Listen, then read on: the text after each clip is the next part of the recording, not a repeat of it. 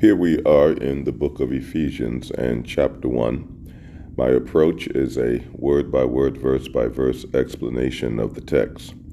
Let's consider Ephesians chapter 1, beginning in verse 1. Paul, an apostle of Jesus Christ, by the will of God, to the saints which are at Ephesus, and to the faithful in Christ Jesus. What a great text and what a great word. Here we find Paul, the Apostle Paul, the servant of the Lord Jesus Christ. He used to be a part of a false teaching, a false religion called the Pharisees, and he was actively engaged persecuting the church. And God had worked events in his life to get his attention. It would require that Paul would become knocked down and knocked blind and after which he would have humbled his heart and he came unto the Lord, and God would use him in a great and mighty and powerful way. In time, he would become an apostle, and the apostles were individuals that God had selected during his ministry here on planet Earth, and we see in Mark chapter 10 the names of the apostles. Today, people, they have the audacity to call themselves an apostle and the Lord knew that such error would exist in this world. And so, there in Matthew chapter 10, we have the names of the apostles that the Lord has called. And everyone's name was there with the exception of Paul. And so we see Paul later would come to the Lord and would become an apostle. The book of Galatians validates his calling as he would meet Peter and Peter would recognize him as an apostle. The apostles had the ability to heal all manner of sickness and disease. And so, people today who would call themselves an apostle, I would love to say to them, let's go to the hospital. Let's go to where the children are. Let's go to the cancer ward. And let's go and, and heal all manner of sickness for the apostles had that particular gift as they would heal and as it would bring glory unto the Lord. I think of the person who had the audacity to call himself an apostle, and one day he was sick himself and found himself in the hospital for some 30 days. In fact, he was in intensive care. And when he got out of intensive care, he dropped the title apostle. It's just great to be in the family of God. If God calls us his child, beloved, that's enough. Just to be called saved, to be called redeemed, that is enough. But here the text says in Ephesians chapter 1 and verse 1, he says, My name is Paul, and I'm serving as an apostle of Jesus Christ by the will of God. And that is something that we all can say, for God has given all of His children at least one spiritual gift. No one has them all. Some have more than one, but no one has them all. And what an honor it is to be on God's team. We realize that we do not have to serve, we get to. And what an honor it is to serve the Lord. But how can I discern what my spiritual gift is or are. It is because of relationship with the Lord. At the moment of salvation, we are called babes in Christ. It's not God's will that you and I would remain a babe, but to grow in the grace and knowledge of our Lord and Savior Jesus Christ. And that comes about through the study of God's Word and even further through the application of God's Word to our life and we begin to grow spiritually and to develop and to walk closely with the Lord, and we begin to sense the Lord's calling on our life. We begin to sense the will of God in our heart concerning the what it is God would have us to do, and that's the way it's done. No one can tell you some things. Some things only God can tell you. And when it comes to our service in His name, He wants to tell us Himself.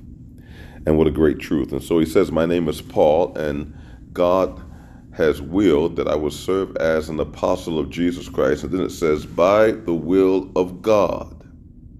And then it says, I'm writing to the saints which are at Ephesus. And he says that God has given him the charge to serve a specific people, a particular people. And so it is with you and I. God give us a particular yard to labor in, vineyard to labor in. Uh, perhaps not to reach the whole world, and then there are those who have that privilege to reach the world with the truth of the gospel. But we see here that God is organized, God is strategic. God had called for Paul to serve as an apostle and to address and speak to and teach the saints which are at Ephesus. Note the detail of the assignment. And then it says, and to the faithful in Christ Jesus. Grace be to you and peace from God our Father and from the Lord Jesus Christ. All believers in Jesus Christ are born again. In fact, we are saved by believing two things concerning Jesus believing who he is, that he's God, and believing what he has done, that he died on the cross and was placed into the grave and rose again from the dead. And then when I personally call upon the Lord and invite him to come into my heart and save my soul, then and only then am I saved. Romans chapter 10, verse 9, that if I confess with my mouth that Jesus is Lord and believe in my heart that God raised him from the dead, thou shalt be saved. And after salvation, it is the will of God that you and I would continue in the study of the Word of God. 2 Timothy 2:15 study to show thyself approved unto God, a workman that need not to be ashamed, rightly dividing the word of truth. God wants to do a work in our lives, and he does that work in our life as we walk with him, learn of him, walk in simple obedience. And so it is on purpose here in verse 1, Paul, as he writes under the inspiration of God, he says, I'm Paul, an apostle of Jesus Christ, by the will of God. And then he says, I'm writing to the saints which are at Ephesus and to the faithful in Christ Jesus. All believers are called saints, but all believers are not faithful. All believers are not dedicated. There's such a thing as babes in Christ, and there's such a thing as mature saints. Mature because of studying the Bible with the intent to apply the Bible and to walk with the Lord. May it be true of you and I, beloved, because God is worthy. Jesus is worthy. In him we live and move and have our being. We owe him everything. We understand even after salvation, we're still not perfect. We have the propensity to sin by word, thought, and deed. But let's not wallow in our sin. The Bible says to confess our sin, and that if we confess our sin, God would be faithful and just to forgive us and to cleanse us from all unrighteousness. Confess means to admit, it means to acknowledge, it means to agree with God that I sin. I sin by word, thought, and deed, and it knocks me out of fellowship, not out of sonship. But it hinders my spiritual growth and my spiritual development. And you can forget about experiencing the peace of God, the joy of the Lord, or even answer to prayer. And so it's important to come to Jesus unto salvation, but also it is important to develop a closer walk with thee. Herein lies the problem. Many believers are just happy to be saved and baptized and have a church membership and do not live for the Lord, do not serve the Lord. And that's not God's will, God's plan. And God will work events to get our attention, the chastening of the Lord, the chastisement of the Lord, designed to correct us.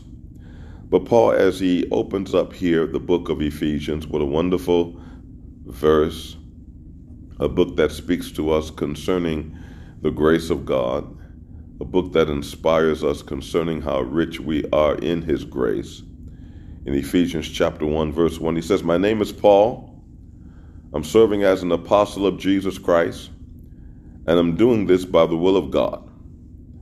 My assignment is to serve the saints, which strategically are at Ephesus, and to the faithful in Christ Jesus, referring to all the believers. Some are committed, some are not. Some are hot on fire for the Lord, some are carnal, some are worldly. He says, Grace, which means favor, be to you, and peace from God our Father and from the Lord Jesus Christ. Because of salvation, we now know peace with God. Before God's wrath was upon us, but now, because of salvation, we have peace with God, and because of relationship, we can experience the very peace of God. What will God say about you? What will he say about me concerning my commitment, concerning my service?